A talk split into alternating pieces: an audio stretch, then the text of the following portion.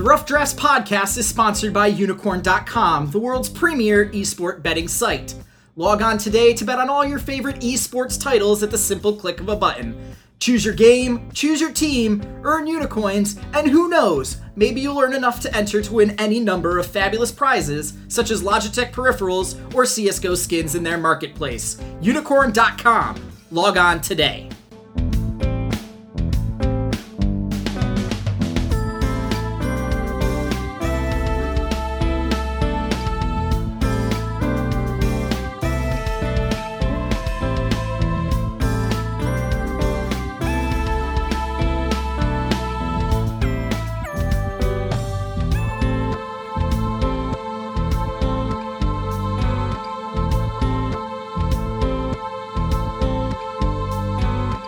Hello, Internet. This is Chase Redshirt King Wassenaar.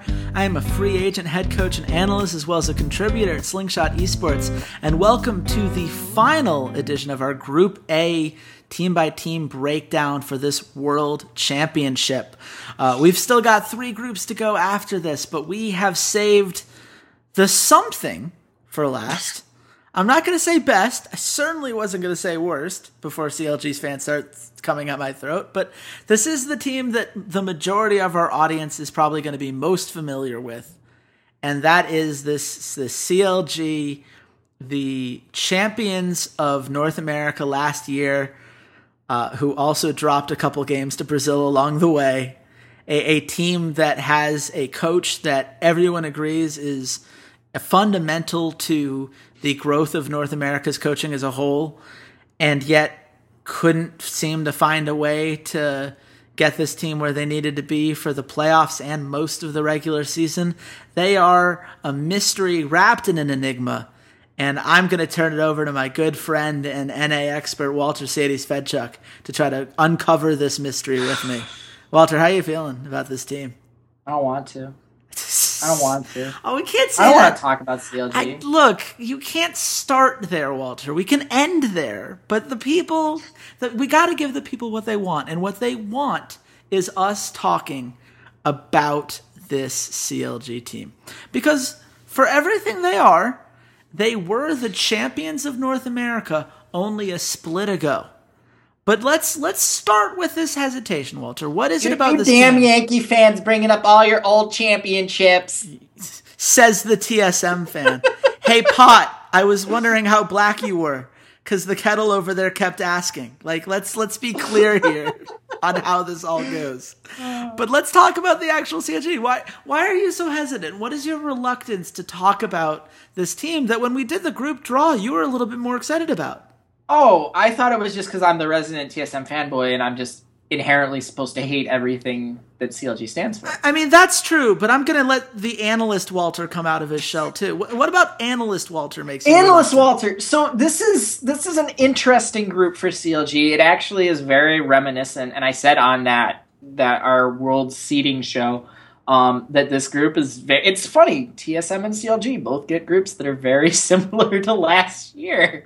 It's kind of scary how similar these groups actually are. Uh, so CLG they get ROX. All right. Good luck. Best of luck to CLG, you're 0-2. There you go. There's two losses right away. Uh, and then they get G2 and they get Albus Nox Luna, which are winnable and losable situations for CLG. CLG's biggest problem has been ever since the spring, where they just they fine tuned themselves. They knew what the meta was. They they they stomped people.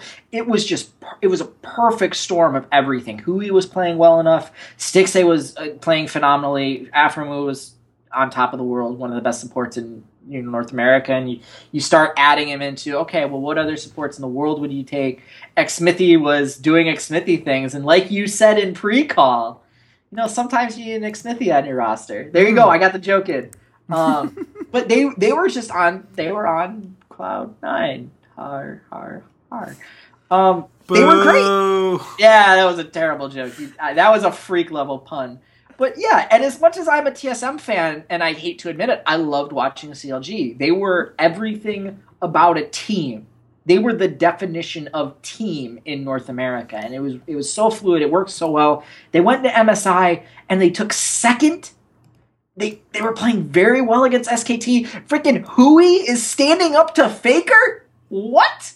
What world are we living in where Huhi should ever, ever be able to like stand up to Faker and not just get pummeled into the ground? It it was weird. It was wacky. It was cool as a North American fan.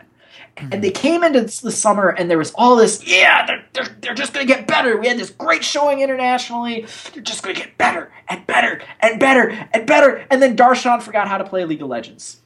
And that's Yeah. pretty much been the story of CLG is the the superstar on this team. Um, yeah, the Monstars came in and he touched that that that magic keyboard, I guess. Mm-hmm. And just like Muggsy Bogues and Patrick Ewing, he now can't play League of Legends and should be playing golf somewhere instead. Um, oh man. and I just want to know where the alien who took away his talent is. CLG should sign him like right now. Is it too late? uh, Can so we I find think this his guy? name is Yang, and I think he's Brazil. Man, I love it. I love I love the shade right there. I mean, look, you're you're absolutely right. If if you're looking at the Darshan of old, the Zion Spartan of my heart, given that I've been a fan of him since he was on Team Dynamic in season two, how's that for a throwback reference? Uh, this is a guy who used to get a ton of kills. He was the guy the team played around. He was the one who was split pushing and forcing the enemy to put tons of attention in his way. And that's just not the team they are anymore.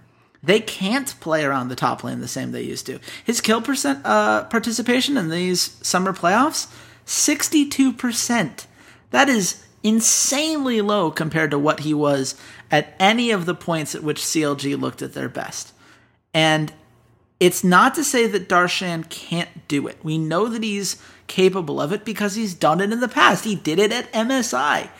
It is within them to do it, but we haven't seen it in a while. And I think that's something that is going to be a concern. There's another concern I want to talk about, Walter, and that would be Huhi. And Huhi was for a while, this player that you and I would joke about, like, oh man, he's you know, he's just not ready yet. He's got all this breadth in his champion pool, but there's no real depth to it. He surprised us all in spring. He had a rather consistent summer split, and maybe not anything particularly spectacular. consistently mediocre.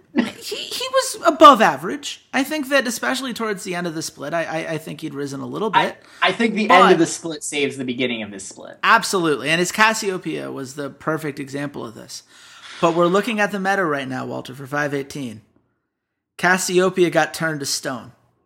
Malzahar, one of his old favorites, has fallen out of favor. We're talking about roaming mid laners. That's been the talk of the town for a while now. And in the playoffs, his Kassadin was 0 2, his Taliyah was 0 1. They all looked pretty bad. Is this a significant problem, or is this one of those things where people like me are freaking out over sample size and not giving him the benefit of the doubt with the depth and improvements that he has made over the course of a year?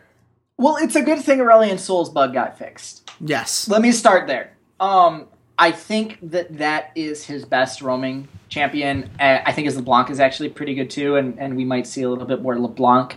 Um, I would be worried though, D- despite the breadth of his champion pool, and, and this is going back to his fusion days, back in like season four, watching him uh, in North America.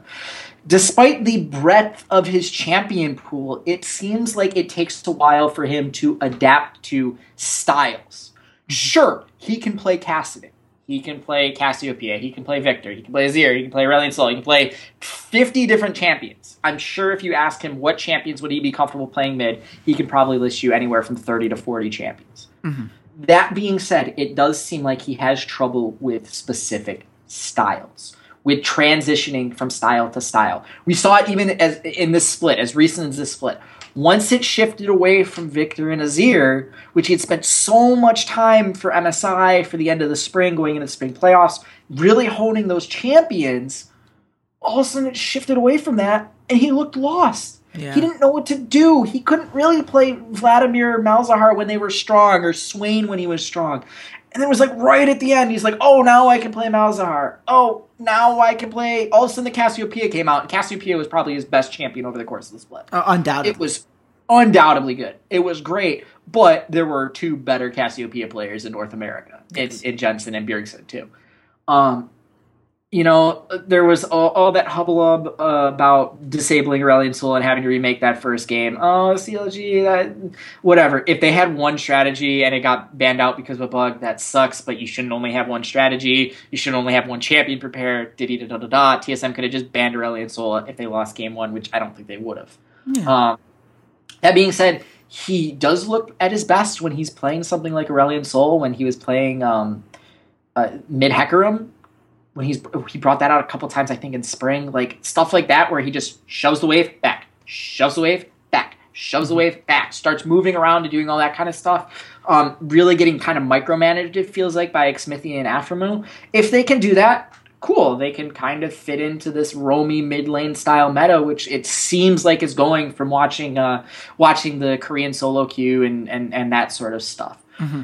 But if he hasn't figured out how to play the meta champions and and do the style. He knows how to play champions, but the actual style that it's going to take to be successful, CLG is in a world of trouble. Yeah. I mean, and that's something where I think anyone in this group, if they've done even a bit of, sc- of scouting, they're going to just ban Aurelion Sol, And the answer is going to be, what else can you do, Huhi? How, how can you beat us? Can you outduel Perkz, who would love nothing more than to to get Huhi one on one in an isolated matchup rather than a roaming mid lane one. Can you do it against Kuro? Spoiler: No, no, you cannot. uh, even Kira could potentially take advantage of some of those things, but you did list, I think, the best thing that CLG has going for them, and the thing that if I'm a CLG fan, I'm clinging on to is hope for this particular tournament, which is this Xmithie Aphromoo leadership. Aphromoo obviously one of being the most veteran players in North America right now. Uh, a guy that brings a huge depth of game knowledge and the ability to play just about every meta and be an impact player. And you're talking about Xmithie, a guy who went from being the guy who missed that Sejuani ult that one time to a player that has genuinely played these utility type champions and made sure to get the right lanes going at the right time, assuming the laners are playing at their best. So, Walter, what does that path to victory look like? How can we see guys like Aphromoo and guys like Xmithie set this team up for some success? Um, it I don't necessarily think it comes down to Aphromoo or, or Xmithie being shot callers and, and, like I said earlier, micromanaging the team, making the team really successful in their macro decision. I think CLG's success is really going to come down to from what we've seen in the meta in terms of the teams practicing over. You can look at the leaderboards, you know what their accounts are, you can look at their champion pools the top lane seems to be going back to this bruisery kind of style. We're seeing Kled, even even though Gnar got nerfed, we're seeing Gnar, we're seeing Shen, we're seeing a lot of this high impact duelist top laners, dual 1v1, but then highly impact the rest of the map based off of what happens in that duel. It really is going to come down to Darshan. I think for CLG to be successful, Darshan has to find his previous form. None of these other players fell off. Huhi was always sort of inconsistent. He had a, a, a low a low floor and kind of a high ceiling. For he has some really amazing games and he has some really shitty games. Let's be honest. Xmithie hasn't. He's gotten better over his course of his career in CLG, but I don't think he's gotten worse or better than where they were at MSI.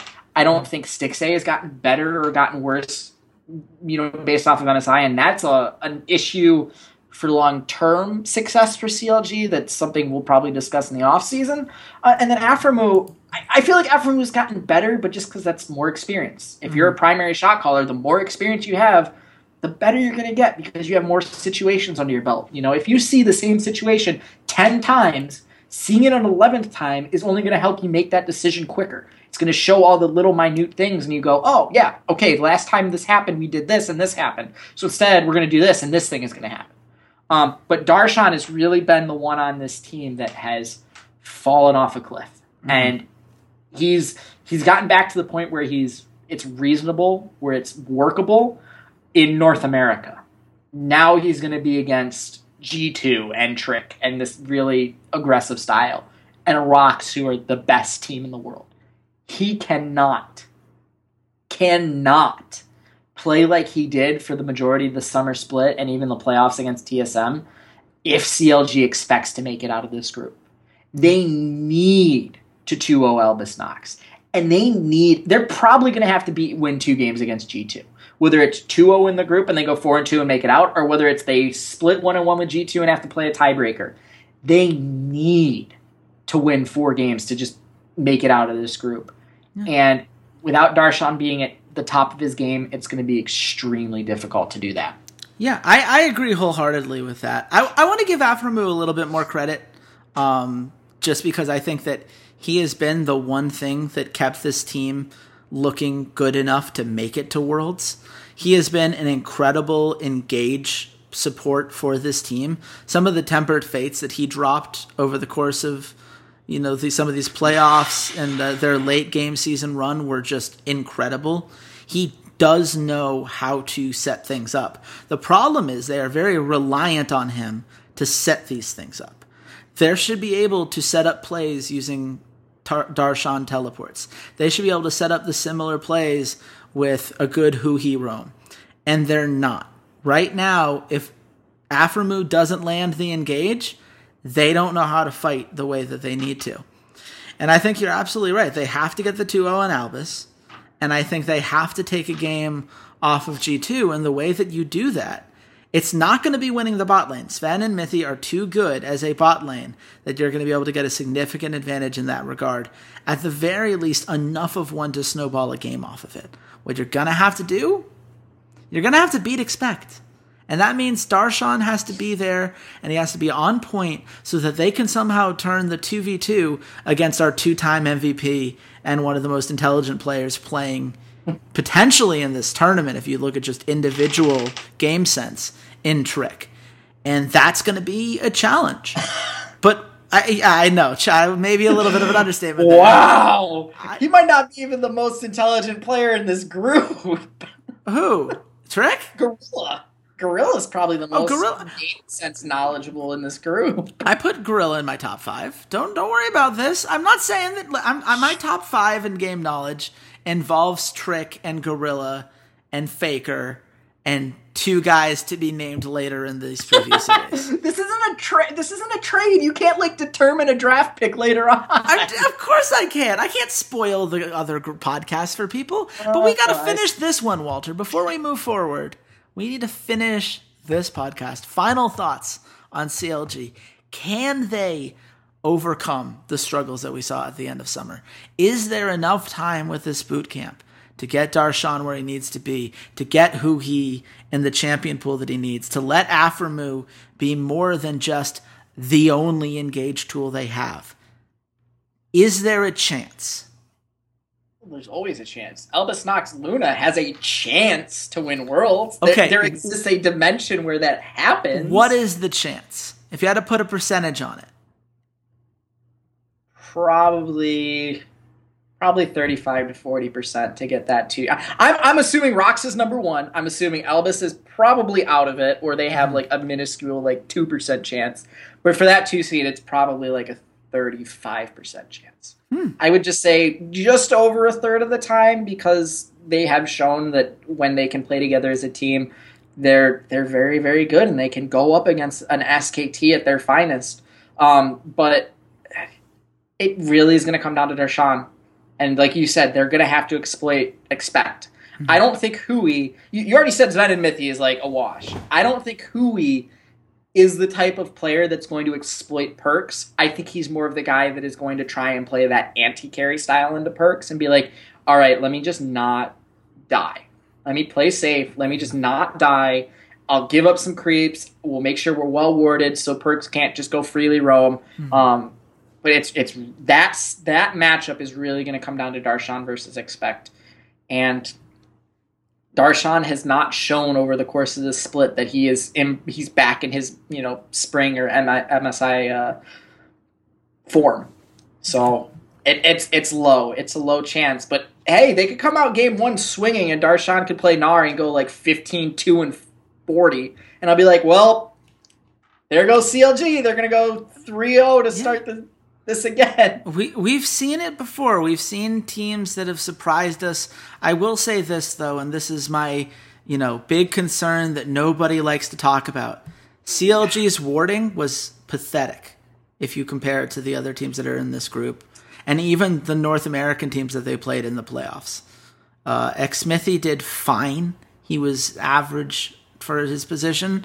But Aphromoo, they ask so much of him that his words per minute are well below what you're going to see from basically every other support here. So if you're banking on we're going to have the vision and make sure that guys like Perkz or, or any of the aggression that comes from Albus NoX or anything that Peanut wants to do isn't going to come and haunt us, well, they're going to have to have made some big steps there too. And for me, I am less optimistic. I have it even lower than I have it about 25% because I think that there's just a lot of things that need to be fixed. But you know what? CLG has proved me wrong so many times. And if you're a CLG fan, there's this wonderful thing called a comment section where you can explain to us just how wrong we are. We love getting feedback from you guys. So please do uh, comment. Let us know what you think about the episode. Uh, please subscribe either here on the YouTube channel, Rough Drafts Podcast, or if you're an audiophile, you want to just you know download that MP3 and have it going on in the background while you're playing your League of Legends. That's what SoundCloud.com slash esports rough drafts is for. Uh, hopefully, you guys have enjoyed the individual episodes. We are also going to upload a massive Group A podcast uh, uh, podcast video uh, on SlingshotEsports.com. It is going to be filled with a whole bunch of stats, all the things that you saw on this stream. We're going to include those there, including just a brief history of how they got here uh, and our final predictions, because this is how we feel right now. We're a little over a week out, but we're going to watch more film. Things can change, articles can come out that cast teams in a better or worse light. So we're giving ourselves a little bit more freedom here. But if you want to see that final thoughts, make sure you're tuning into Slingshot Esports, our proud presenting sponsors. And of course, follow us on social media. I'm at Redshirt King on Twitter. Walter, where can the nice people at home find you? You guys, you guys can follow me at CAD's LOL, and I'm underscore LOL. And I'm gonna tell you, man, I am so narcissistic. I listen to our own podcast while I'm working out. Yeah. Like, I like to stand in the mirror and do my curls and be like, oh yeah, oh yeah, just total total Globo gym leader, just be like, yeah. oh, and I get to listen to myself. Oh, this is awesome. Yeah. Oh, get that burn. You know Yeah, what, man? right. With with both the gym and listening to your own stuff, that's the only way you improve. I, I I'm all in. I am all in, and hopefully you guys are all in, and we'll come back when we break down Group B. We got two more teams for you coming tomorrow. So until then, goodbye, internet.